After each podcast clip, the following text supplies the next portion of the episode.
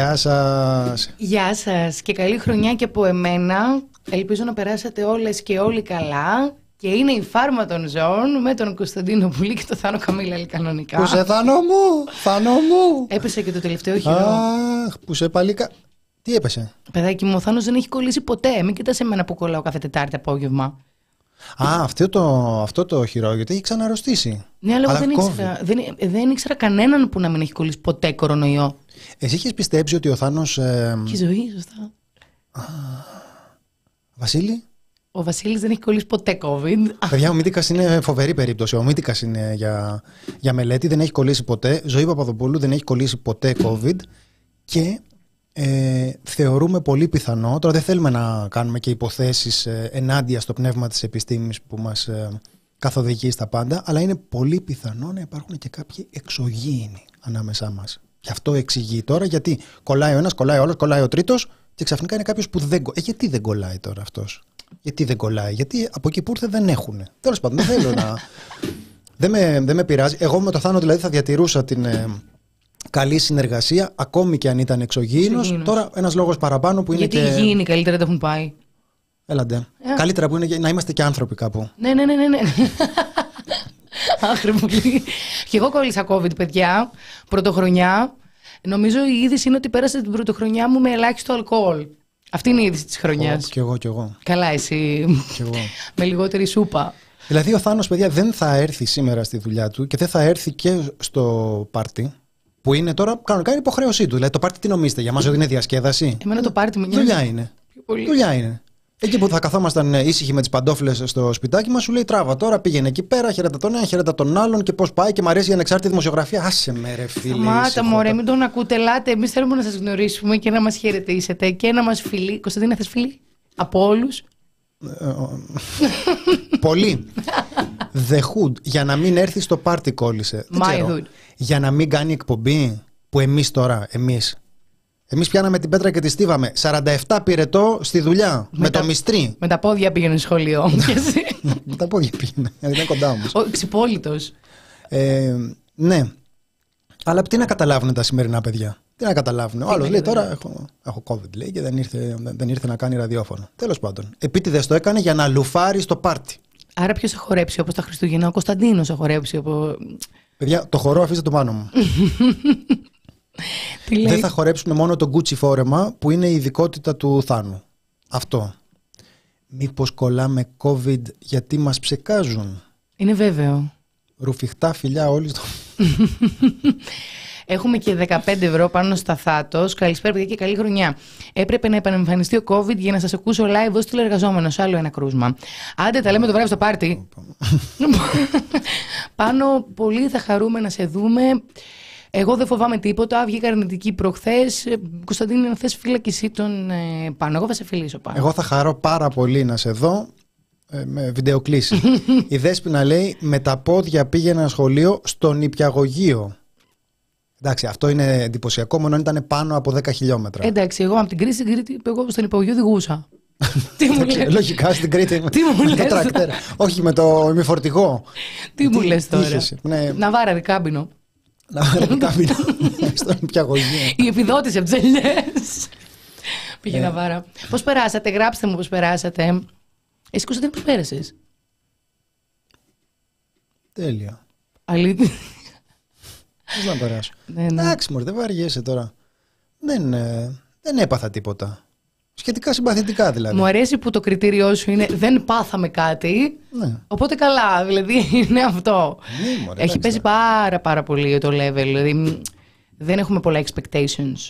Εγώ πέρασα ελεηνά, παιδιά. Να σας το πω και αυτό. Δεν ήταν καθόλου ωραίο το timing. Η μισή μου άδεια πήγε στον κορονοϊό. Αλλά μου άξιζε. Μου άξιζε. Δηλαδή τι άλλες χρονιές τη σκαπούλαρα έφυγα έτσι. Κατάλαβες. Από τον κορονοϊό. Όχι, ε, ναι. Από την άδεια. Όχι, Από το όχι. πρέσ. Όχι, όχι. Από Από, το το αλκοόλ. κορονοϊό, αλλά είχα πάρα πολλές πιθανότητες να είμαι θετική άλλες χρονιές. Δηλαδή, φέτος δεν ξέρω ποιος μου την έκανε, κατάλαβες. Το μόνο σίγουρο είναι ότι αυτός που μου την έκανε, έκανε πρωτοχρονιά. Γιατί η μόνη μου διαφορά με τους υπόλοιπους στην Κρήτη είναι ότι εγώ έκανα τεστ. Όλοι οι άλλοι απλά δεν είχαν κάνει τεστ, γι' αυτό δεν είχαν COVID. Οπότε δεν ξέρεις ποιος την. Δεν θέλω να το Όχι. σχολιάσω αυτό. Τέλος πάντων. Οπ, οπ, οπ, οπ, οπ. Κερδίσατε το φλουρί στην πίτα που κόψαμε στο γραφείο. Κόψατε. κόψατε βασιλόπιτα και για τον κόψατε κομμάτι Χριστό, στο πρέσ. Για την Παναγία. Του για- φτωχού. Για το πρέσ. Μήπως εννοεί του φτωχού. Μήπως μας βάλανε ως του φτωχού. Είχε Το Βασίλη. Χριστό σπίτι, Άι Βασίλη, φτωχό πρέσ. Αχ, ευχαριστούμε πάρα πολύ. Και η Κρυεμπάρδη κέρδισε το φλουρί στην Κρήτη. Είχαμε έναν ε, αγροφύλακα στο χωριό της μητέρας μου που έκοβε πρώτα στη φοράδα του και μετά στη γυναίκα του. Εντάξει, εκεί- Δεν ξέρω άκου, τώρα τι σημαίνει αυτό για τη σχέση του με την. ε, Προτεραιότητες. Εγώ το καταλαβαίνω. το καταλαβαίνω. Λέει, θα υπάρχει και κάποιο βίντεο ή φωτορεπορτάζ από το πάρτι; Βέβαια. Ναι, ναι. Βέβαια, εννοείται. Ναι. εννοείται. Εμείς δεν σταματάμε ποτέ να δουλεύουμε. Ποτέ. Την ώρα που οι άλλοι παρτάρουν, εμείς θα βγάζουμε φωτογραφίες για εσάς που δεν θα μπορέσετε να ερθετε Γεια σας, βρε παιδιά, και εκτός Ελλάδας και με 39 πυρετό. Οπότε βάζω τα λεφτά του ποτού μου εδώ. Είσαι 10 με τα ευρώ. Ένα καλά ποτό. σου. Θα... Έχω σπαμάρει την, ε, την παρέα. Λοιπόν, Πού ε, βρήκε την παρέα μου εκτός ελπίζω να Ελλάδας; έρθουν όλοι. Πού βρήκε εκτός Όλα. Ελλάδας ποτόμα 10 ευρώ; Τέλος πάντων, ευχόμαστε περαστικά. Και καταλαβαίνεις τώρα, εκτός Ελλάδας αρρώστια, πάει να πει δεν έχει μανούλα να φέρνει σου πίτσα. Δεν είναι δύσκολα τα πράγματα. Τουλάχιστον μπορείς να πας στο νοσοκομείο. Και εμένα στα σκουπίδια πήγε η άδεια. Τις πρώτες 10 μέρες άδειας δούλευα για να βγάλω. Τι; Τι να Ναι, βγάλει; Πες το, δεν το έχω βρει. Όχι, άσε τώρα, τι πούμε. Έβγαλε ένα διχίλιαρο, λέει, με τις πρώτες 10 μέρες. Σε Σκατά 10 πήγε μέρε. άδεια. Έβγαζε 10 χιλιάρικα σε, δύο- σε 10 μέρες. Τι δουλειά. Δεν θέλω να μάθω. Τέλος πάντων, εντάξει. Πολύ χάλιο σου πήγε. Καλή άδεια. πρόοδο. Άμα είναι έτσι, μου ξαναβες ποτέ. Άδεια. Καλή πρόοδο. Εύχομαι. Λοιπόν, νεκταρία. Κωνσταντίνε. Ε, το πρώτο θέμα με το οποίο θα ασχοληθεί η φάρμα των ζώων σήμερα αφορά την ε, προσβασιμότητα στα μέσα μεταφοράς. Ε, ανακοινώθηκε ο νέος κανονισμός, είδαμε εκεί πέρα το φίλο της εφημερίδας της ε, κυβερνήσεως και μ, είναι κα- κάπως, ε, πώς να το πω τώρα, η πιο ευγενική διατύπωση είναι ότι είναι αντιφατικό αυτό που λέγεται γιατί φροντίζει για την, ε, για την ε, πρόσβαση, αναφέρει ρητά ότι δεν θα πρέπει κανείς να αποκλείεται, να μην μπορεί να έχει πρόσβαση λόγω, της, ε, ε, λόγω ε, κινητικών περιορισμών ή, ή άλλης αναπηρίας.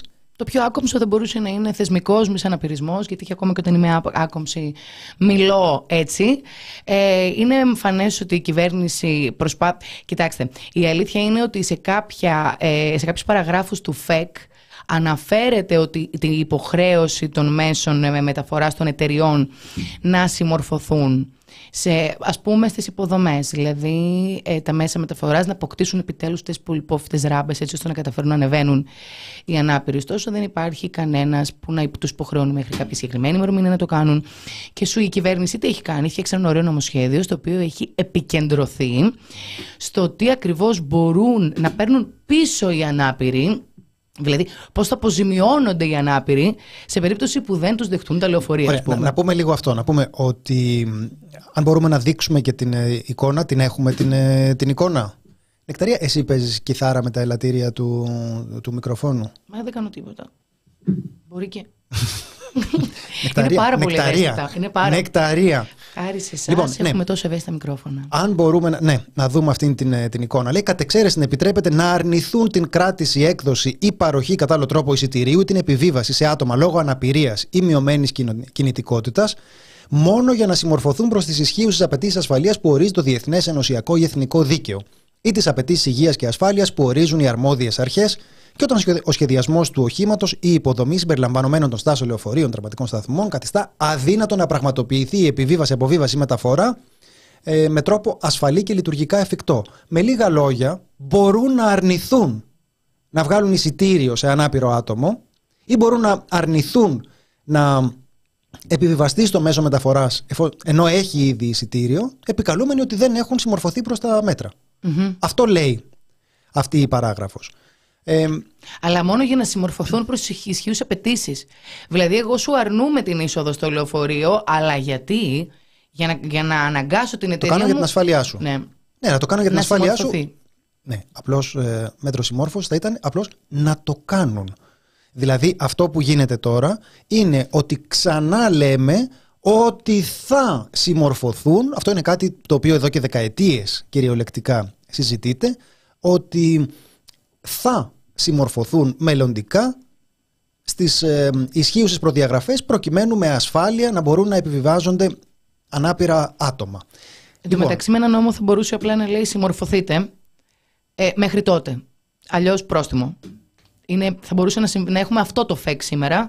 Ωστόσο έχουμε και κάποιες άλλες παραγράφους που αναφέρουν ότι εντάξει μην στεναχωριέστε αν σας αρνηθούν την είσοδο, θα πάρετε τα λεφτά του εισιτηρίου σας πίσω. Εντάξει, τώρα αυτό να, να πούμε ότι είναι. Το γράφει δηλαδή. Εντάξει, είναι. Εμπεγμός.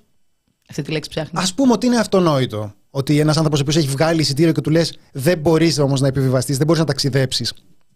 Γιατί δεν έχω φροντίσει να ε, ανταποκρίνονται οι συνθήκες ε, του ταξιδιού σου στις ε, διεθνείς προδιαγραφές ασφάλειας, ε, αυτό μας παίρνει και τα λεφτά του εισιτηρίου του ε, πίσω. Αυτό νομίζω ότι είναι στο, ε, στη σφαίρα του αυτονόητου.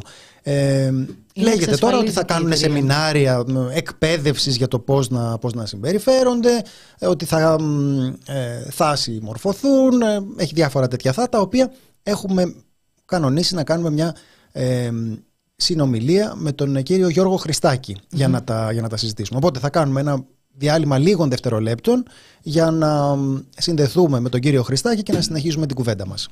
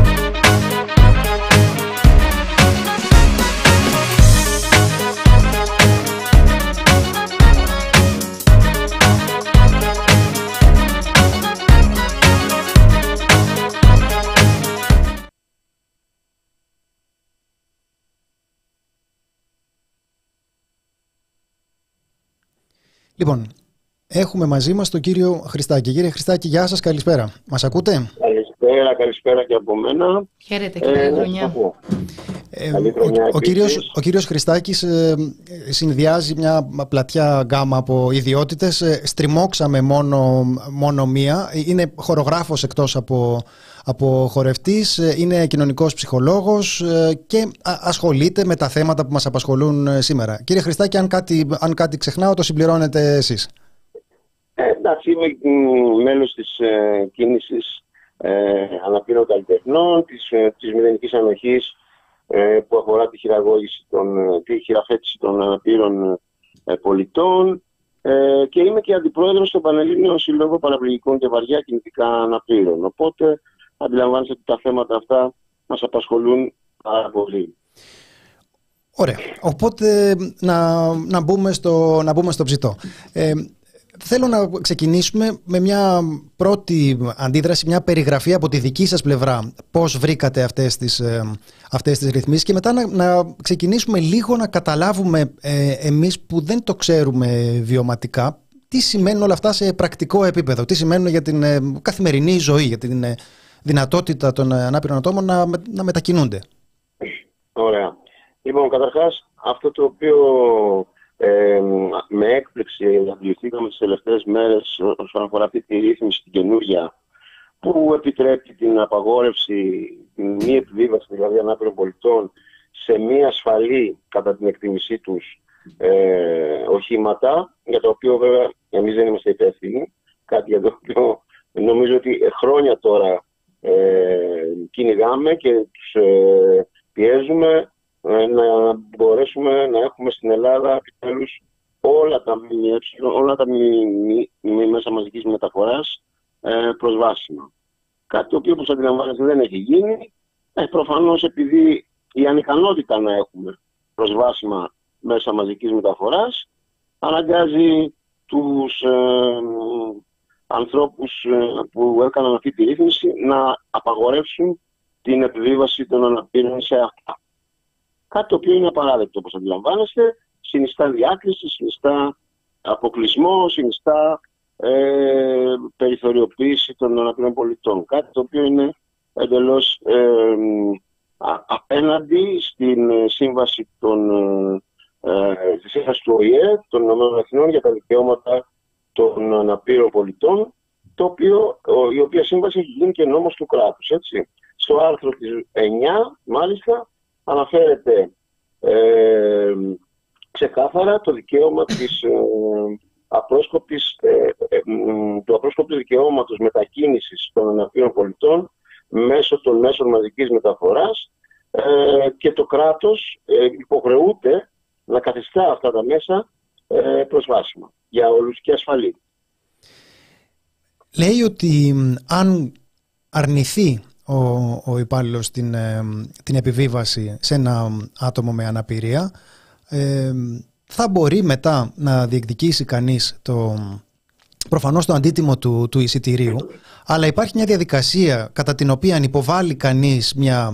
Ε, ε, πώς λέγεται, ε, διατυπώνει αυτό το, αυτό το παράπονο, το απευθύνει προς την ε, εταιρεία και υπάρχει μετά ένας μηχανισμός που ελέγχει το κατά πόσο επιβεβαιώνονται αυτά που καταγγέλλονται. Αυτός ο μηχανισμός καταγρα, καταγραφής και ελέγχου αυτών των ε, καταγγελιών γίνεται μια προσπάθεια κάπως να επιταχυνθεί με κάποια πρόστιμα που θεσπίζονται στην περίπτωση της καθυστερημένης απάντησης, αλλά αν δεν κάνω λάθος η, η, εικόνα που έχουμε μέχρι σήμερα είναι ότι αυτός είναι ένας μηχανισμός ο οποίος δεν λειτουργεί καλά. Δηλαδή το να κάνει κανείς μια καταγγελία και να πει ότι αντιμετώπισα μισαναπηρισμό, την διάκριση λόγω της, ε, λόγω της αναπηρίας ή οτιδήποτε τέτοιο δεν είναι κάτι με το οποίο μπορεί να αισιοδοξεί κανείς ότι θα βγάλει άκρη, ότι θα βρει το δίκιο του. Μα εννοείται αυτά είναι προσχηματικά. Αυτές οι επιτροπές που θα κρίνουν και θα αξιολογήσουν αν ήταν δίκαιη ή όχι η επιβίβαση κτλ. όπως είπαμε προηγουμένως. Ε, νομίζουμε ότι δεν ε, θα έχουν κάποιο αποτέλεσμα. Αντί να στρέφονται δηλαδή στο, στο, στην ουσία του, του, του, του πράγματος, να αποκαταστήσουν όλη αυτή την ε, ε, αυλεψία που υπάρχει και την, ε, που οδηγεί τους ανθρώπους, τους ανάπηρους πολίτες στο περιθώριο ε, και να φτιάξουν, να φροντίσουν ε, όπως όλη η Ευρώπη, γιατί αυτό είναι ένα μεγάλο ερώτημα τώρα, ε, να φροντίσουν να έχουν μέσα μαζικής μεταφοράς προσβάσιμα για όλους και όλες, ε, κάθονται και λένε ότι θα αξιολογήσουμε την έστασή σας και θα σας αποδώσουμε το δικαιόν σας και δεν ξέρω τι άλλο. Αυτά είναι απαράδεκτα πράγματα να συμβαίνουν και νομίζουμε ότι δεν έχουν και κανένα αποτέλεσμα. Κύριε Χριστάκη, ε, παράδοξο... να σας ρωτήσουμε. Α, ναι, συγγνώμη, ολοκληρώστε. Ναι. Το παράδοξο, ξέρετε ποιο είναι, ότι από τη μία λένε ότι υποστηρίζουν την uh, απρόσκοπτη μετακίνηση των αναπήρων πολιτών μέσω των μέσων μαζικής μεταφοράς και θα λάβουν όλα τα μέτρα γι' αυτό και από την άλλη φτιάχνουν ρυθμίσεις οι οποίες εμποδίζουν τα ανάπηρα άτομα να χρησιμοποιήσουν τα μέσα. Κατά τη γνώμη τους για την ασφάλεια των αναπήρων ατόμων. Το οποίο βέβαια όπως αντιλαμβάνεται είναι ένα ατόπιμα, μια τελείως άστοχη σκέψη και μεθόδευση, ε, γιατί φυσικά ε, ε, δεν ευθυνόμαστε εμείς για το ότι τα μέσα δεν είναι ασφαλή και προσβάσιμα. Αυτό το οποίο είναι σημαντικό να καταλάβουμε είναι ότι εμείς πρέπει να την κάνουμε της ε, ίδιας συμπεριφοράς ε, όπως όλοι οι πολίτες ε, και με τα μέσα αλλά και σε οποιαδήποτε άλλη δραστηριότητα. Γιατί εδώ όπως καταλαβαίνετε υπάρχει μια σαφής διάκριση η οποία όπως είπαμε πριν μπορεί να φτάσουμε και να κουβεντιάζουμε για μισοναπηρισμό και για άλλου είδους ε, ζητήματα. Ε, ε, κύριε Χριστάκη, αντιλαμβανόμαστε ότι η μετακίνηση με μέσα μεταφοράς ε, για τον ανάπηρο άνθρωπο είναι μια ολόκληρη οδύσσια Ωστόσο, για να καταλάβουμε λιγάκι πραγματικά την, την πραγματικότητα στην ουσία της, αν μπορείτε να μας να μας περιγράψετε, ας πούμε, γνωρίζετε ε, ε, πόσα λεωφορεία είναι λειτουργικά αυτή τη στιγμή και υπάρχουν ράμπες. Γνωρίζετε, ας πούμε, στο μετρό. Ακούμε πάρα πολύ συχνά και αυτά τα πράγματα πρέπει λιγάκι να, τα, να, να αγιωθούν, να ενημερώνουν ότι ο ανελκυστήρας που οδηγεί στην έξοδο του σταθμού είναι κλειστός. Παρακαλούμε να, μεταβι... να, να αποβιβαστείτε στην επόμενη στάση. Αυτό σημαίνει πούμε, ότι αναγκάζεται ο ανάπηρος άνθρωπος αντί να σταματήσει στο Σύνταγμα, να σταματήσει στο μοναστηράκι ή ακόμη χειρότερα, σε... αν πρόκειται για πιο μακρινή, μακρινό σειρμό. Να μας περιγράψετε λιγάκι εσείς τη δική σας πραγματικότητα, γιατί οι ανάπηροι άνθρωποι προφανώς εργάζονται, πρέπει να μετακινούνται από τη μία περιοχή στην άλλη.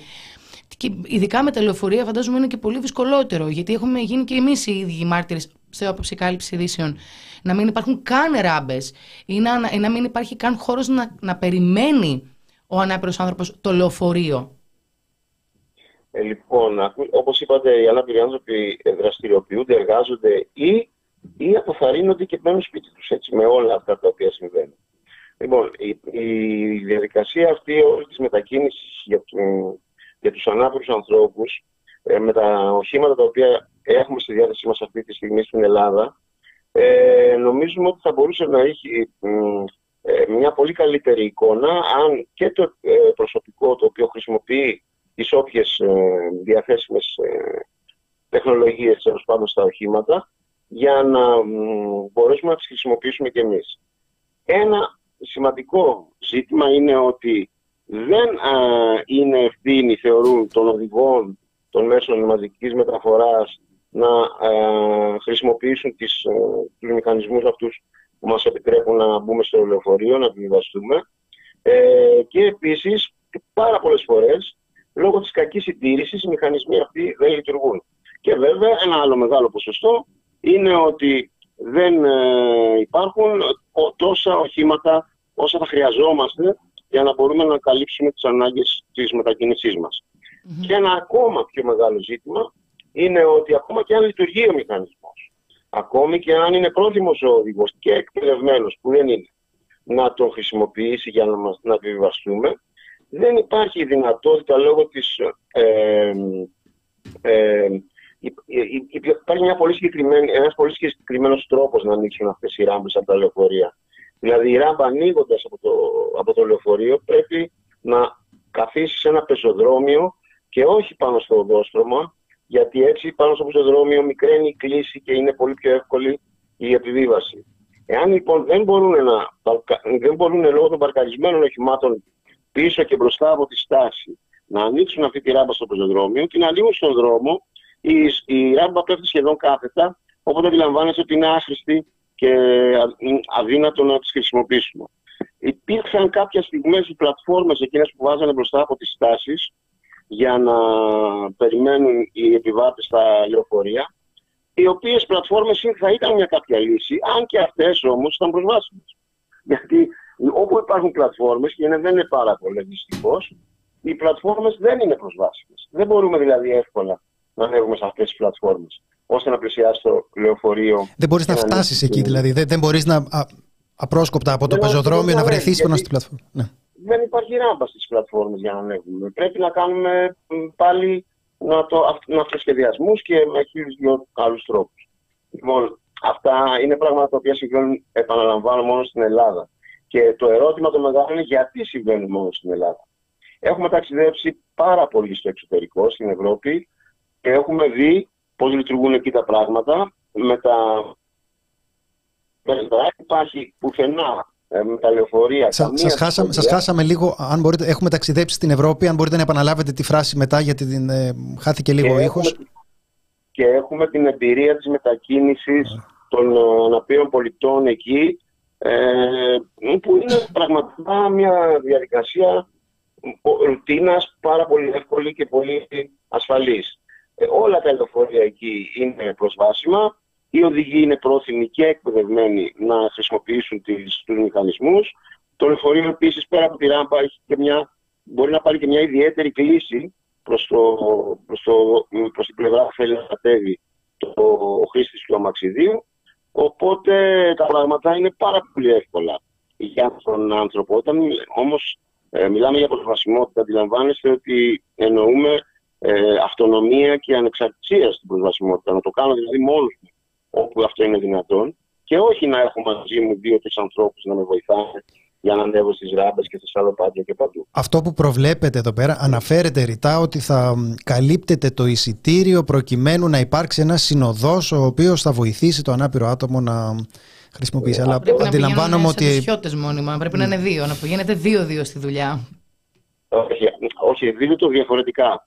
Εσείς χρειάζεστε συνοδό να σας βοηθήσει για να ανέβετε στο λεωφορείο; Όχι. Γιατί, γιατί με, τα, με το εξειδανικευμένο πρότυπο της κανονικότητας και το μοντέλο του ανθρώπου το οποίο χρησιμοποιεί τα μέσα και είναι ένας πολίτης είναι ε, μακριά από τις προδιαγραφές ενός ανάπηρου ανθρώπου. Άρα λοιπόν δεν μας συμπεριλαμβάνει εμάς ο σχεδιασμός που κάνουν και στα μέσα αλλά και παντού ε, ώστε να είμαστε κι εμείς ανεξάρτητοι και αυτόνομοι στη διαδικασία ε, της επιβίβασης και της εισόδου σε οποιοδήποτε άλλο κτίριο. Κύριε Χριστάκη, γιατί πιστεύετε ότι. Λίγο, στην... λίγο πιο κοντά, πιο κοντά. Στο, στο μικρόφωνο, φέρτε το μικρόφωνο. Ναι, ναι. Κοντά. Κύριε Χριστάκη, ποιο λόγο πιστεύετε ότι είμαστε τόσο πίσω σε αυτόν τον τομέα; Για ποιο λόγο να υπάρχει στην Ελλάδα ε, θεσμικός ε, μη αναπηρισμός ακόμη; Πιστεύετε ότι αυτό είναι αποτέλεσμα της συνολικής αποθάρρυνσης των ανάπηρων ανθρώπων, ότι τους έχουν αναγκάσει ουσιαστικά να είναι άνθρωποι φαντάσματα, με αποτέλεσμα και η πολιτεία να βάζει το θέμα κάτω από το χαλί; Πιστεύετε ότι ακόμη υπάρχει αυτή η μισαλόδοξη άποψη ότι υπάρχουν πολίτες πρώτης και δεύτερης κατηγορίας, δηλαδή είναι ιδεολογικό το ζήτημα. Ή μιας και δεν αντιδρά κανείς ή δεν τους βλέπουμε πολύ συχνά στα πεζοδρόμια μας, ας μην τα φτιάξουμε. Ε, είναι ιδεολογικό το ζήτημα, κυρίως είναι πολιτικό το ζήτημα. Και όλο αυτό το πράγμα που συμβαίνει, συμβαίνει γιατί μέχρι τώρα οι πολιτικές που αφορούν την, το, το κομμάτι της αναπηρίας δεν είναι πολιτικές οι οποίες ε, θα μπορούσαν να αποδώσουν με δικαιωματικό τρόπο την, ε, την ε, παρουσία των αναπήρων είτε στην κοινωνία είτε οπουδήποτε αλλού.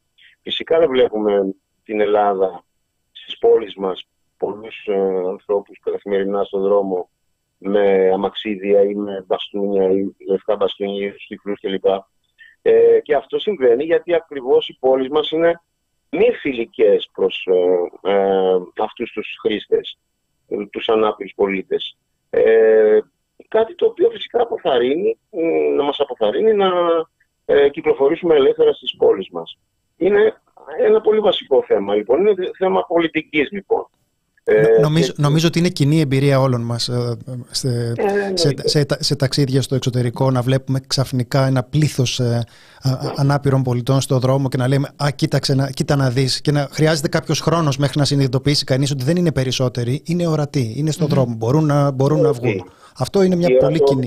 Είναι, είναι, είναι το κλειδί για όλα αυτά, γιατί όσο πιο πολύ ορατοί γινόμαστε, τόσο πιο πολύ ο κόσμος αντιλαμβάνεται και τις ανάγκες μας και βλέπει ότι υπάρχουμε, γιατί για πολλοί κόσμο δεν υπάρχουμε καν. Έτσι και για όσους υπάρχουμε, ε, πολλές φορές μπορεί να θεωρηθούμε εμπόδια για εκείνους ε, και ενόχληση για εκείνους, οπότε μας παρακάμπτουν με οποιοδήποτε τρόπο και με οποιοδήποτε τίμημα για μας. Ε, αντιλαμβάνεσαι λοιπόν ότι όλα αυτά πρέπει να αλλάξουν. Υπάρχει τρόπος, υπάρχουν τρόποι, χρειάζεται πάνω από όλα πολιτική βούληση να φτιάξουμε και να ε, επαναπροσδιορίσουμε τι σημαίνει ε, κινητικότητα ελεύθερη για όλους και για όλες τις μη φιλικές, όπως είπα, πόλεις μας, για, για εμάς τουλάχιστον, αλλά και για πολλούς άλλους εμποδιζόμενους ανθρώπους, ε, και να προσπαθήσουμε να σχεδιάσουμε τα πράγματα έτσι ώστε να μην φτάνουμε στο σημείο να, να ακούμε για τέτοιες απαράδεκτες ρυθμίσεις επειδή είμαστε ανίκανοι να φτιάξουμε τα πράγματα. Αυτά είναι δηλαδή, θα μπορούσαν να σημαίνουν μόνο σε πιτροκοσμικές χώρες και ελπίζουμε ε, η Ελλάδα να μην ε, συγκαταλέγεται μέσα σε αυτές. Παρόλο ότι δυστυχώς... Ναι, ναι. Φαντάζομαι κιόλας ότι η προσβασιμότητα, αν δεν είναι πλήρης, ε, δεν έχει νόημα. Δηλαδή, αν κάποιος ε, θεωρεί ότι παίρνοντας το μετρό, μπορεί και να καταφέρει να βγει στο σταθμό που θέλει, αλλά μπορεί και όχι. Μπορεί να μπορεί να επιβιβαστεί στο λεωφορείο, αλλά μπορεί και όχι. Απλώς δεν θα επιλέξει αυτό το. Θα προσπαθήσει να βρει κάποιο τρόπο. Τώρα το λέω εντελώς ε, ναι. με το, από το μυαλό μου. Δεν έχω ε, στατιστικά, αλλά μου φαίνεται ότι η λογική αυτό λέει ότι σε αυτή την περίπτωση, όταν, έχεις, όταν καλύπτεις μόνο μερικώς αυτή την, ε, αυτή την ανάγκη, δεν μπορεί ποτέ κανείς να ρισκάρει και να ξεκινήσει μια τέτοια διαδρομή περιπέτειας περιμένοντας να δει αν θα καταφέρει να ολοκληρώσει τη διαδρομή του ή αν σε κάποιο σημείο της διαδρομής τελικά θα υπάρξει ένα εμπόδιο. Ακριβώς αυτό είναι. Δηλαδή αυτό το οποίο λέτε με λίγα λόγια είναι το ότι μπορεί να μπορέσουμε να μπούμε σε ένα μέσο αλλά να μην μπορέσουμε ποτέ να βγούμε από αυτό το μέσο. Δηλαδή αυτό, αυτό λοιπόν είναι ε, για τον τρόπο, υποδηλώνει τον τρόπο που πρέπει να κατανοηθεί η προσβασιμότητα και ο τρόπος αυτός δεν είναι άλλος από το από αυτό που εμείς ε, λέμε αλυσίδα προσβασιμότητα. Μια αλυσίδα με πολλούς κρίκους, η οποία ε, μπορεί να ξεκινάει από το σπίτι του, του, του ανάπηρου, να διανύει, να διανύει όλη τη διαδρομή που θέλει να κάνει μέσα στην ημέρα του, με όλους τους σταθμούς που θέλει να σταματήσει, να, να ψυχαγωγηθεί, να δουλέψει, να οτιδήποτε να κάνει ε, και να καταλήξει πάλι στο σπίτι του. Εάν ένας κρίκος αυτής της αλυσίδας κοπεί, τότε πάμε να μιλάμε για προσβασιμότητα. Έτσι. Και δυστυχώς οι πόλεις μας είναι έτσι σχεδιασμένες που δεν τηρείται ούτε κατ' ελάχιστον η, η αλυσίδα αυτής της προσβασιμότητας.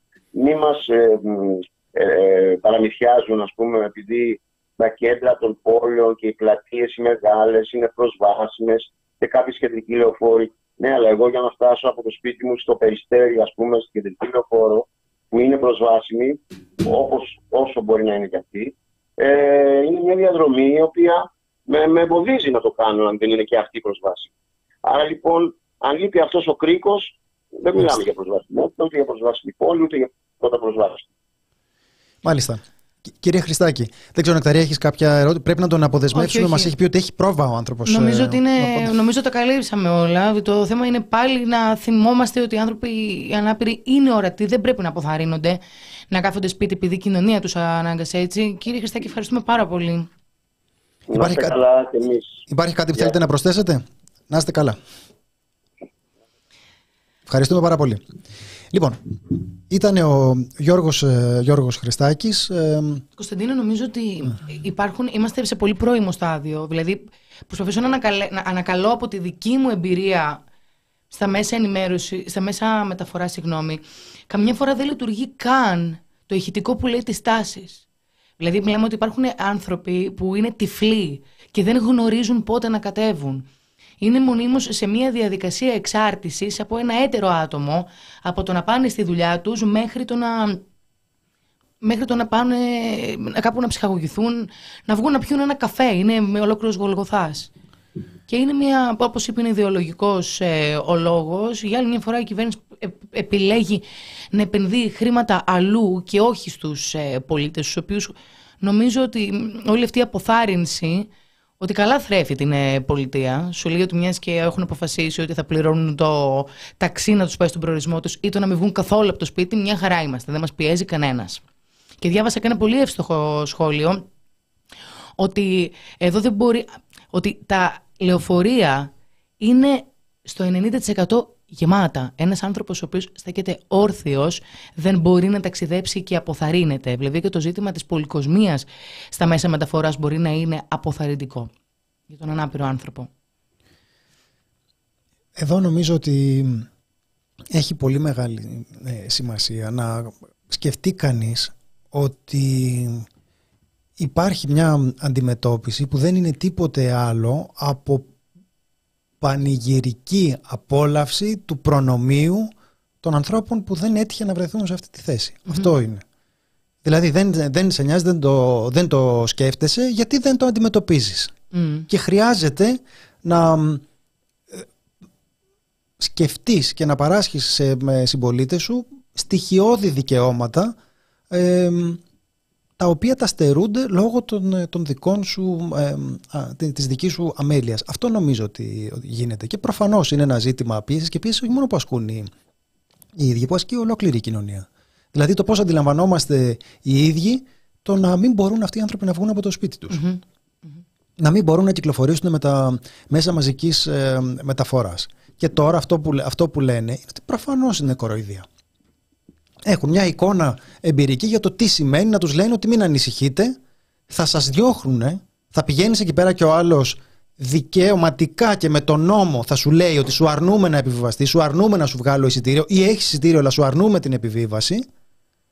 Και κατά βάθος δεν θα πρέπει να ανησυχείτε γιατί θα μπορείτε να, να κάνετε παράπονο ή να πάρετε τα χρήματά σας πίσω ή, θα, ή κάποτε θα συμμορφωθούν. Αυτό το κάποτε θα συμμορφωθούν θα μπορούσε να είναι απλώς το αντικείμενο της νομοθετικής ρύθμισης. Συμμορφωθείτε, αλλιώς Ρε παιδί μου, να μην ε, μπορείς να έχεις ένα λεωφορείο το οποίο δεν έχει αυτή την πρόβλεψη. Πώς το λένε δηλαδή, πόσο δύσκολο είναι αυτό; Νομίζω αυτό... όταν είναι ζήτημα προτεραιοτήτων, όταν, όταν εξαναγκάσουν τις εταιρείες να επενδύσουν ε, στην προσβασιμότητα, αυτό σημαίνει ότι κόβεται το παραδάκι από άλλους τομείς τους οποίους θεωρούν σημαντικότερους ή από τα υπερκέρδη. Λοιπόν, ε, Νεκταρία, πάμε να δούμε το, το επόμενο θέμα μας που είναι... Κωνσταντίνε, εσύ πιστεύεις ότι το κάρο θα πρέπει να είναι μπροστά από το άλογο ή πίσω; Η λογική λέει πίσω. Έγραψε η, η Έλενα Όλγα Χριστίδη, ε, έκανε μια ανάρτηση για το, για το θέμα αυτό που είπε ο Κυριάκος Μητσοτάκης για όποιον ή όποια δεν το έχει ακούσει ε, δήλωσε σε σχέση με την ε, νομοθέτηση επιτέλους ε, του γάμου για τα ομόφυλα ζευγάρια ότι ε, μην βάζετε το κάρο μπροστά από το, από το άλογο. Πρώτα θα εξηγήσουμε τι θέλουμε να κάνουμε και μετά θα μιλήσουμε για χρονοδιάγραμμα. Ε, μετάφραση. Είπαμε ότι θα, κάνουμε, θα φέρουμε το νομοσχέδιο και το γάμο των ομόφυλων ζευγαριών και κατόπιν στην τεκνοθεσία. Ωστόσο, αφού το κροδεξιό μου κοινό αντέδρασε και φοβάμαι ότι οι Σαμαρικοί θα συσπηρωθούν αποτέλεσμα να χάνουν τα ψηφαλάκια στις ευρωεκλογές, α το να πάει στα κομμάτια. Μη σας διχάσω κιόλας.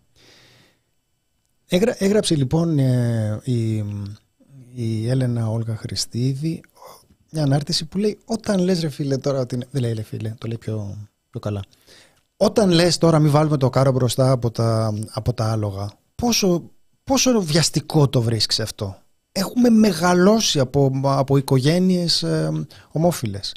Είμαστε άνθρωποι ενήλικες, έχουμε μεγαλώσει τέτοιες οικογένειες. Τι πιστεύεις ότι είναι κάτι το οποίο θα έρθει σε κάποια μακρινή στιγμή στο μέλλον και πρέπει ίσως να αρχίσουμε να το συζητάμε; Δεν Αυτό... έχουμε οριμάσει συνθήκες ακόμα. Ναι, ρε παιδί μου, δηλαδή το περιγράφει ο άλλος λέγοντας ότι εντάξει, παιδιά, λάου λάου. Εν τω μεταξύ, το λάου λάου είναι ότι κάθε λίγο καιρό επανέρχεται στην επικαιρότητα αυτό το ζήτημα.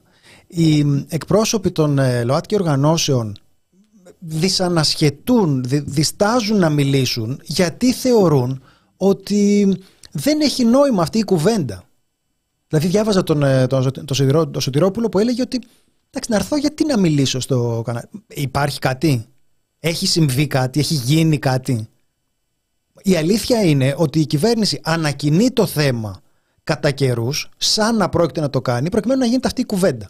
Και όταν ανακοινεί αυτό το θέμα, έχουμε να υποστούμε την μπουρδα του καθενός.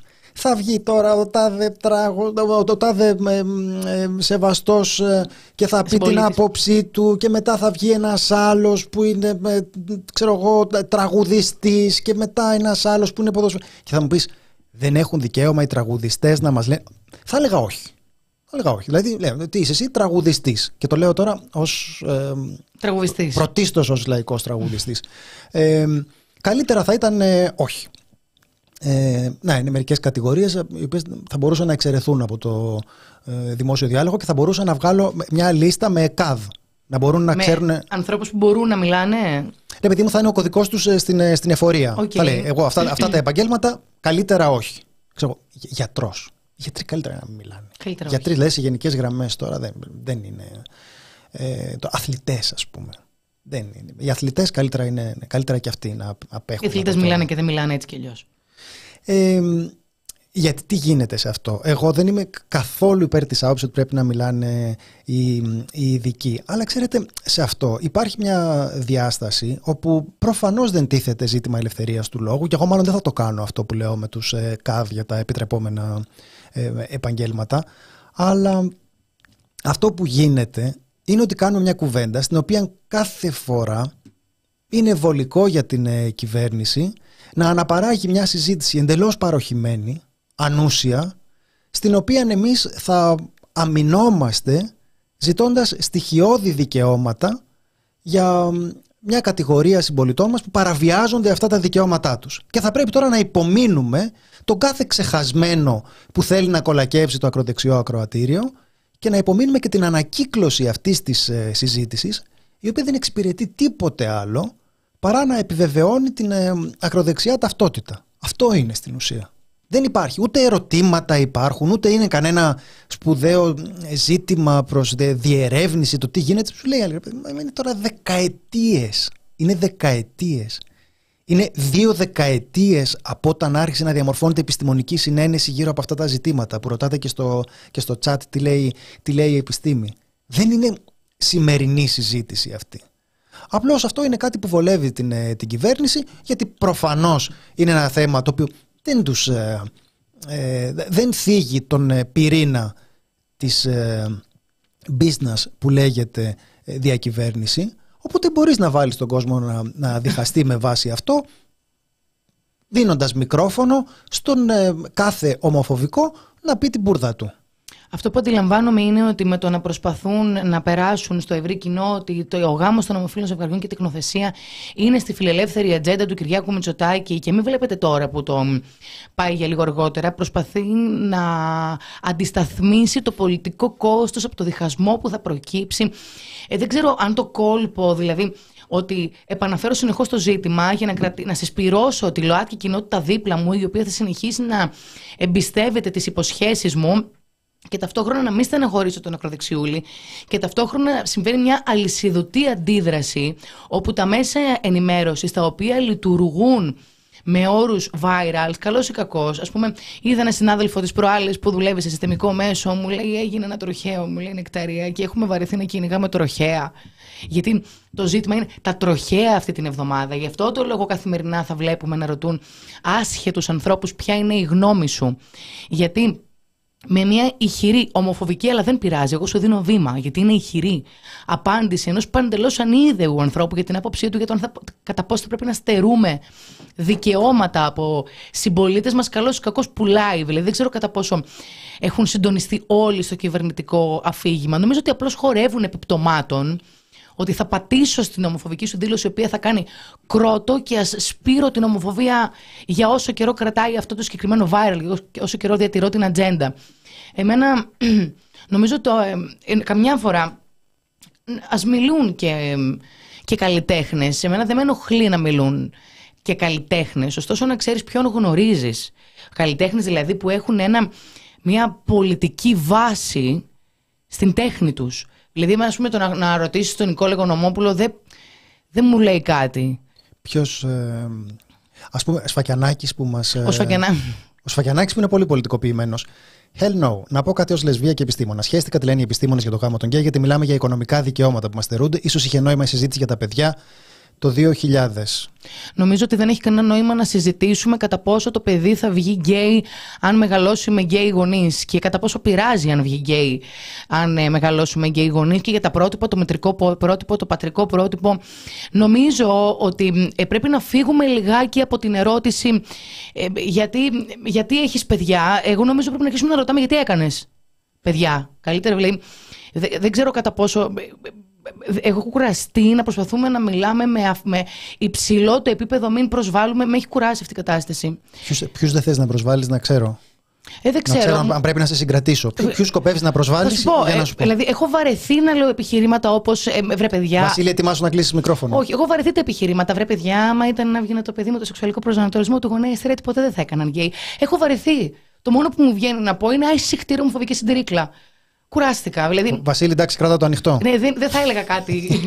δεν θα έλεγα κάτι τραβηγμένο, αλλά πλέον νομίζω ότι έχουμε ξεφύγει από το διάλογο. Είναι ξεκάθαρο ότι δεν έχεις επιχειρήματα.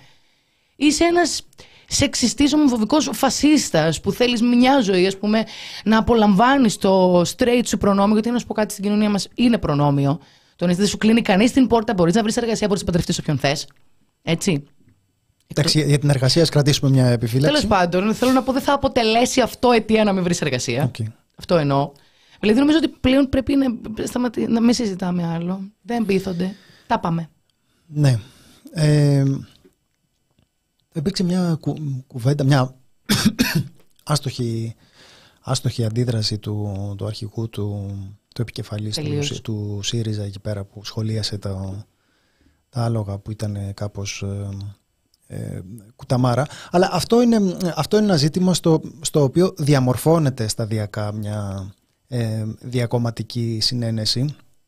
Ακόμη και μέσα στην ε, Νέα Δημοκρατία υπάρχει ένα σοβαρό κομμάτι, ε, ένα ισχυρό κομμάτι και που διαπιστώνεται σε έρευνες και ανάμεσα σε βουλευτές που θεωρεί ότι έχει έρθει το πλήρωμα του χρόνου για αυτές τις, ε, για αυτές τις αλλαγές. Αλλά ξαναλέω τώρα, είναι, είναι ζητήματα στα οποία θα πρέπει κάθε φορά, χωρίς να έχουμε εξελίξεις, προσέξτε, έχει μεγάλη, μεγάλη σημασία αυτό, χωρίς να έχει συμβεί κάτι.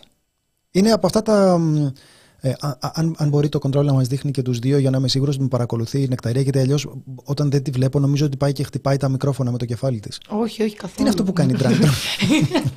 Άκου τι γίνεται. Εγώ δεν έχω συνηθίσει να κάθομαι εδώ, οπότε δεν έχω. Ε, αν αφήσω πολύ το βάρος μου στο τραπέζι.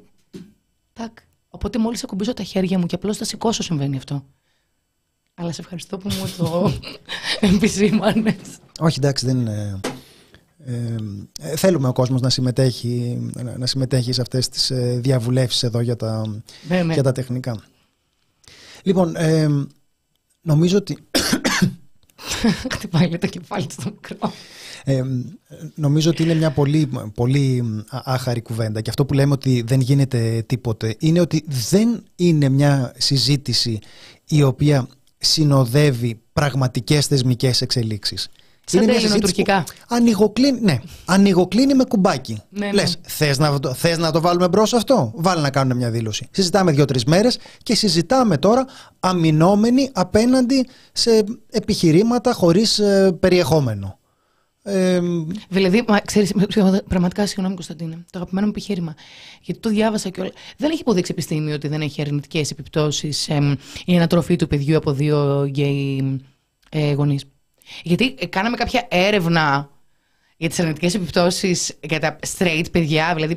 νο- νομίζω ότι έτσι ακριβώς ορίζεται το προνόμιο. Προνόμιο είναι δηλαδή ότι ο ένας θα πρέπει να αποδεικνύει συνεχώς ότι, ότι είναι ικανός και γι' αυτό και υπάρχει και μ, ένα κομμάτι ε, ΛΟΑΤΚΙ συντηρητισμού, ενός, ένα, ένα μείγμα πολιτικού συντηρητισμού μαζί με την ε, ΛΟΑΤΚΙ ατζέντα που σε ένα βαθμό νομίζω ότι ε, συμβαδίζει με αυτή, την, ε, με αυτή την κουβέντα. Ότι πρέπει να αποδεικνύω ότι είμαι καλός σαν κανονικός. Ναι, ναι, ναι. Και αυτό είναι κάτι το οποίο επιδεινώνεται με το φαινόμενο Κασελάκη, με την ε, ε, περσόνα αυτού του, αυτού του ανθρώπου που είναι τόσο κανονικός που είναι πα- πραγματικά τον το Σαν βλέπεις και λες, εμάς ένα πράγμα. Φτού, φτού, φτού να τον φτύνεις. Ε, είναι πάρα πάρα πολύ κανονικός. Το, τόσο, τόσο κανονικός που αρχίζει και είναι και, και, είναι και λίγο κριτικάρος και είναι και πολύ, ε, πολύ μάγκας. Και λες ότι ε, υπάρχει ένα ε, κομμάτι εδώ πέρα της, ε, ε, της κοινωνίας που στην ουσία αυτό που, αυτό που βλέπει εδώ είναι ότι οι ε, straight γονείς δεν θα χρειαστεί ποτέ να απολογηθούν για τίποτε. Δεν θα χρειαστεί. Δηλαδή, ε, κανείς δεν τους ρωτάει αν και πώς και γιατί δημιουργούνται όλες, όλες αυτές οι νοσηρές καταστάσεις με τις οποίες ερχ- ερχόμαστε καθημερινά σε επαφή, ενώ αντιθέτως ένα, ένα γκέι ζευγάρι θα πρέπει μονίμως να, να αποδεικνύει ότι ε, μπορεί να διαψεύσει όλες τις ε, φοβίες που μπορεί να έχει στο μυαλό του ο μέσος ε, ομοφοβικός. Αυτό νομίζω ότι μ, είναι στην πραγματικότητα το τι είναι προνόμιο. Γράφουν θέλει και αγόρια για παιδιά, δηλαδή για τον Κασελάκη. Θέλει και αγόρια για παιδιά. ναι. Είναι και αυτό. Ε, πάντως, ε, Κωνσταντίνη, μιας και λες ε, για το φαινόμενο ε, Κασελάκης, εγώ προσωπικά δεν ξέρω, δηλαδή Κασελάκης μεγαλύτερο πουλής. Εμένα δεν με έχεις πει ποτέ στις πέτσες. Ούτε μία φορά δεν μου έχεις προτείνει να πάμε κάπου διήμερο. Ποτέ Νεκταρία. δεν μου το έχεις προτείνει αυτό. Και δεν σου λέω για διακοπές, ρε, για team bonding, για την εργασία. Νεκταρία, θέλεις λιγάκι να προσπαθήσεις να αναδιατυπώσεις αυτό που είπες γιατί είμαι σίγουρος ότι δεν ακούγεται πολύ ωραία. Λοιπόν, άκου.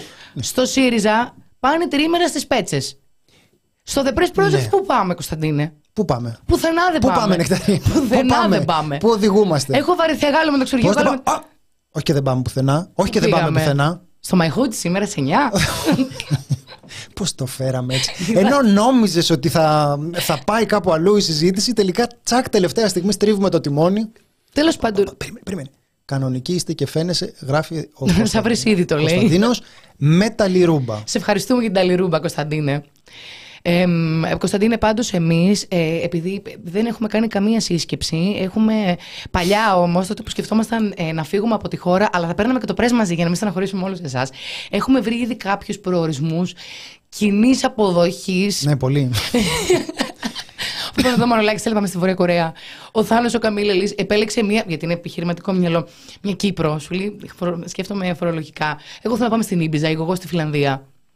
Εγώ καρίτενα. Στην Ορβή- Πού είναι αυτό; Πού είναι αυτό, που είναι καρίτενα. Τώρα το, το χωριό του Κολοκοτρώνη με ένα πάρτι λέει θέλει να τη βγάλει ο πουλής. Ε, εντάξει, παιδιά, τι να κάνουμε τώρα. Άλλοι πάνε τριήμερα. Εμάς πού θα μας πας; Εδώ πέρα το αποφασίσουμε για να σε φέρω σε δύσκολη θέση και να απαντήσεις. Στο My Hood. Α, σήμερα, απ- απόψε στις 9 το βράδυ, ε, σύσκεψη στο My Hood και βιντεοκλήση Θάνος Καμίλαλης. Βίντεο. Πω, πω, πολύ θα... Το έχω ξεχάσει αυτό. Ε, μ, μέχρι Σαλαμίνα λέει και πολύ. μόνο- Ούτε Σαλαμίνα δεν μας έχει πάει. Λοιπόν, ε, πες τι, ε, τι συνέβη και γιατί τα λέμε ε, Λοιπόν, όλα αυτά. Μία πρωία οι βουλευτές του ΣΥΡΙΖΑ Προοδευτική Συμμαχία έλαβαν ένα email από την κυρία Τζάκρη ε, στα προσωπικά τους email τέλος πάντων όπου η κυρία Τζάκρη ανακοίνωσε ότι 19 με 21 Ιανουαρίου όλοι οι βουλευτές του ΣΥΡΙΖΑ Τώρα είναι και εύκολο να το κάνεις αυτό. Πριν τη διάσπαση, πού θα τους πας, ούτε να φάτε δεν βρίσκατε. Ενώ τώρα. Κακίες, νεκταρία, Συγγνώμη. νεκταρία. Μόνο εδώ δίνουμε αντικειμενικά τις πληροφορίες. Ωραία. Αυτά και ο Θάνος μερικές φορές ξεφεύγει και πάει να κάνει σχολιασμό και λέει «Οπ, οπ, οπ, οπ, παιδιά τι πάτε να κάνετε εδώ πέρα, η εκπομπή είναι αντικειμενική». Τώρα οι βουλευτές του ΣΥΡΙΖΑ, όπου και να πάνε, λογικά θα τους πούνε και για ελάχιστη κατανάλωση. Λέει τόσο λίγοι που είστε, το κατοστάρικο δεν βγαίνει. Τέλος πάντων. Ε, Επομένως, Στέλνει η κυρία Τζάκρη ένα email το οποίο λέει εκ μέρους του κυρίου Κασελάκης. Σας ενημερώνουμε ότι είστε καλεσμένοι 19 με 21 του μήνα ε, στις Σπέτσες σε μ, ένα ταξίδι εργασίας και υποχρεούστε να, για να κάνουν ουσιαστικά μια ανασκόπηση Κι άλλος, του, κι άλλος με ανασκόπηση. της πορείας του κόμματος και των επόμενων κινήσεων και τους είπε κιόλας να φτιάξετε και ένα PowerPoint. Ε, 30 λεπτών ο καθένας ε, κλπ, κλπ, κλπ. Η κυρία Ακρίτα τα πήρε στην κράνα. Ε, γιατί σου λέει, «Μ, μου το λες πολύ προστακτικά. Ε, Τι εννοείς, ότι άμα δεν έρθω, τι, ας πούμε. Ε, κάτσε να αυτό το βρω τώρα αμέσως. Ε, είχα- Αγαπητοί γραμματέ της της κοινοβουλευτικής ομάδας, με μια διευκρίνηση παρακαλώ. Αυτό το mail φυρμάνει με το απαράδεκτο προστακτικό ύφος απευθύνεται σε Έλληνες βουλευτές και δι' αριστερού κόμματος ή σε πρωτοετής της σχολής αστιφυλάκων. Καλή χρονιά. Έλληνα Κρήτα. ναι, δεν είναι ανάρτηση. Αυτό δεν είναι μια Όχι, διαρροή σε- ενός α- email. Απάντησε μια σε email. απάντηση. News it. Τη βάζει ο Βαγγελάτου, αλήθεια θα είναι. Κατάλαβες. σε αυτά λέει αλήθεια. Τέλος πάντων, λίγο τα άλογα, λίγο αυτό. Ναι, ε, δεν υπάρχει κάποια ε, σοβαρή κουβέντα σε, ε, σε αυτό. Είναι, είναι όλη η απογοήτευση από την, ε, από την πορεία του κόσμου που ήταν κάποτε ο ΣΥΡΙΖΑ. Θέλω να... Αχ, Θεέ μου, Κωνσταντίνε. Τι θέλεις; Δηλαδή, Είσαι μπανάλ. Κο- Είμαι. κο- Πολύ ρε παιδί μου. Ο Κασελάκης το έχει εξηγήσει. Σου λέει: Καταλαβαίνω ότι όλα αυτά τώρα εσένα σου φαίνονται λίγο περίεργα. Α, ναι, την είδα την απάντηση. Δεν ναι. τα έχει συνηθίσει. Στο εξωτερικό κάνουν team bonding. Κάνουν μισά ώρα διαλύματα με μπιλιάρδα. Κάτω έχουν playroom. Μου έχει βάλει ιδέες τώρα εμένα. Παίζουν ποδοσφαιράκια, παίζουν χόκι. Εγώ γιατί; Θες να παίξεις ποδοσφαιράκι; Πάρα πολύ. να πας στα ειδονάκια. Τέλος πάντων, ο Κασελάκης εξήγησε ότι ε, στα εξωτερικά. Συγγνώμη, τώρα το βάρω στο μικρόφωνο. Έτσι θα κάνουμε. και γι' αυτό μην, μην μπερδεύεστε. Δεν πάμε. Δηλαδή, μπορεί να είναι τρίμερο εργασίας σε τζακούζι. Εγώ γιατί δεν δουλεύω στο τζακούζι; Λοιπόν, Νεκταρία, ας ξεχωρίσουμε τις δύο συζητήσεις. Η μία συζήτηση αφορά τα παράπονά σου που δεν έχουμε μπιλιάρδο, τζακούζι, διακοπές στις πέτσες και τέλος πάντων ό- ό,τι άλλο θα μπορούσε να, να ζητήσει κανείς από, τον, ε, από το εργασιακό περιβάλλον του. Στείλω βιογραφικό στο Κασελάκη. Δεν ξέρω τι θα κάνω εκεί, αλλά κάτι θα βρω. Κάτι θα βρεις. Σίγουρα. Ε, η δεύτερη κουβέντα είναι το τι, τι συζητάμε. Τι συζητάμε τώρα αυτό είναι Θα το προσεγγίσουμε σοβαρά. Πραγματικά Θέλω ή σοβαρά, σε, ή σε καθ- βλέπω. θέλω ή σε- σοβαρά ή καθόλου. Γιατί βλέπω. κοίτα, κοίταξε να δεις τι γίνεται. Ε, ε, εμένα αυτό που με ενοχλεί στην, ε, ε, στην κουβέντα γύρω από τον ε, ΣΥΡΙΖΑ είναι ότι παρασυρώμαστε όλοι μαζί στην, ε, στη Σαχλαμάρα. Και δεν είναι σαχλαμάρα που γίνεται κατά το σχολιασμό ενός σοβαρού θέματος, είναι ότι μονίμως συζητάμε εκτός θέματος. Αυτό είναι το πρόβλημα με τον, ε, με τον ΣΥΡΙΖΑ. Γι' αυτό λέω ότι μπορείς ρε παιδί μου να το, να το σχολιάσεις, αλλά για μένα ο τρόπος με τον οποίο το σχολιάζουμε θα πρέπει να, ε, να επικεντρώνει στο τι συζητάμε πάλι ρε παιδιά. Τι συζητάμε πάλι.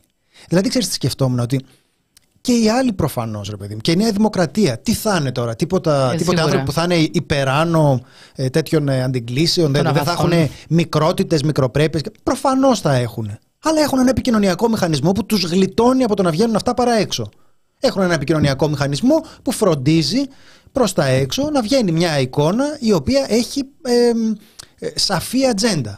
Θέλουμε να. να Πώς το έλεγε ο άλλος, αυτή την εβδομάδα παίζουμε τροχέα. Γιατί παίζουμε τροχέα, ε, τι να παίξουμε, ακρίβεια; Έχουμε ε, αύξηση του πληθωρισμού το Δεκέμβριο. Τι να παίξουμε, τροχέα.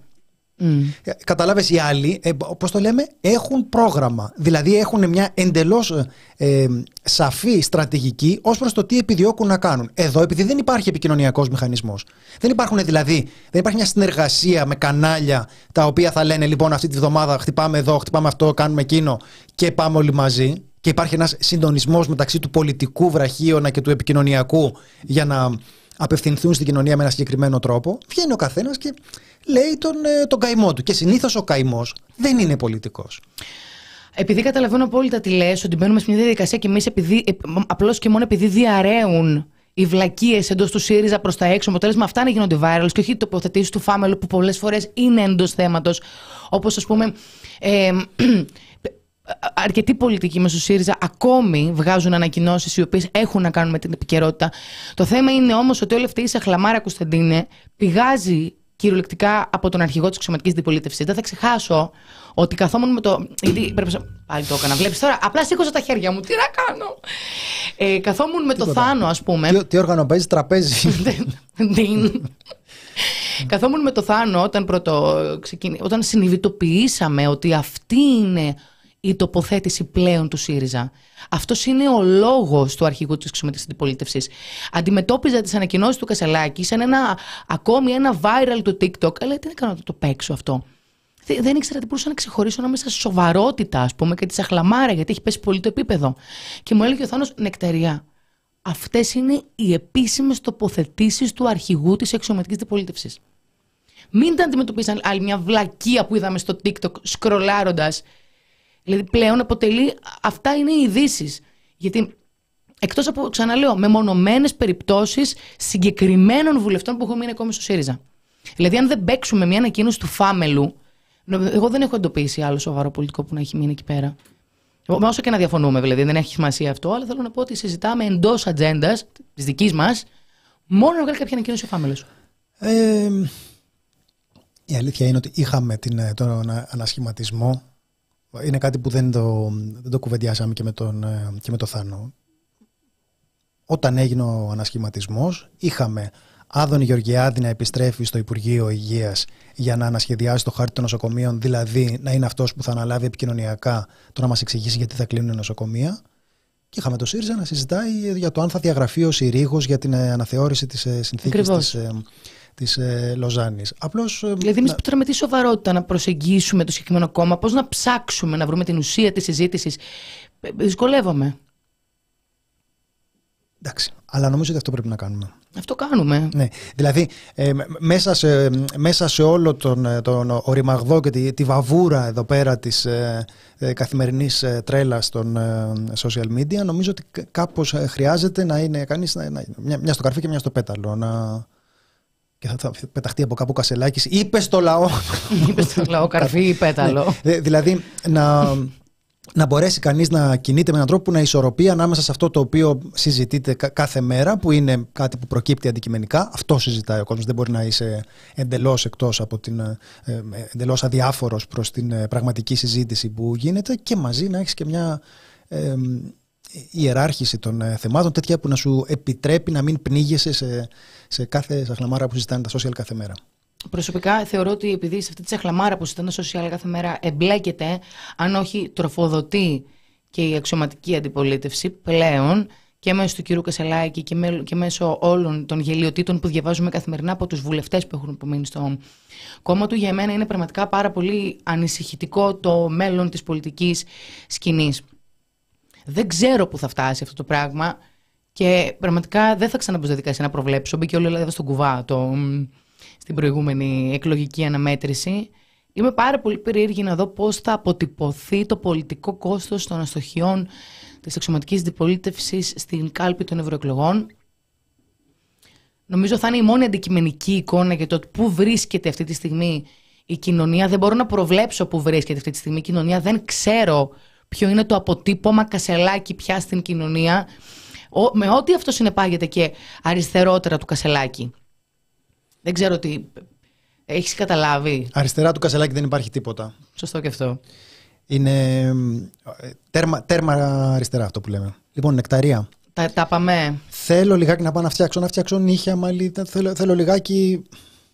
Ε, εγώ τα έκανα. Παναγία μου. Λοιπόν. Μπάρμπα. Παναγία μου. Δεν θέλετε αυτά.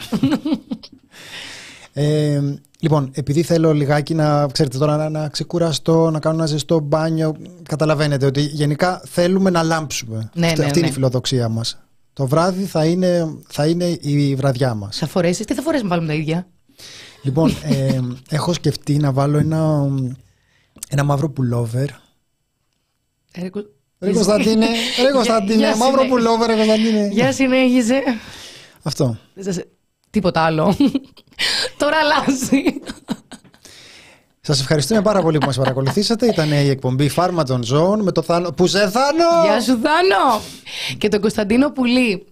Με την Εκταρία Ψαράκη και τον Κωνσταντίνο Πουλή. Ήταν μαζί μας ο Βασίλης Μύτικας και η Ζωή Παπαδοπούλου. Ευχαριστούμε. Τα πάμε το βράδυ. Γεια σας. Τα λέμε το βράδυ, θα είναι και ο Βασίλης. Ναι, ναι, ναι. Θα είναι ο Βασίλης. Γεια σας.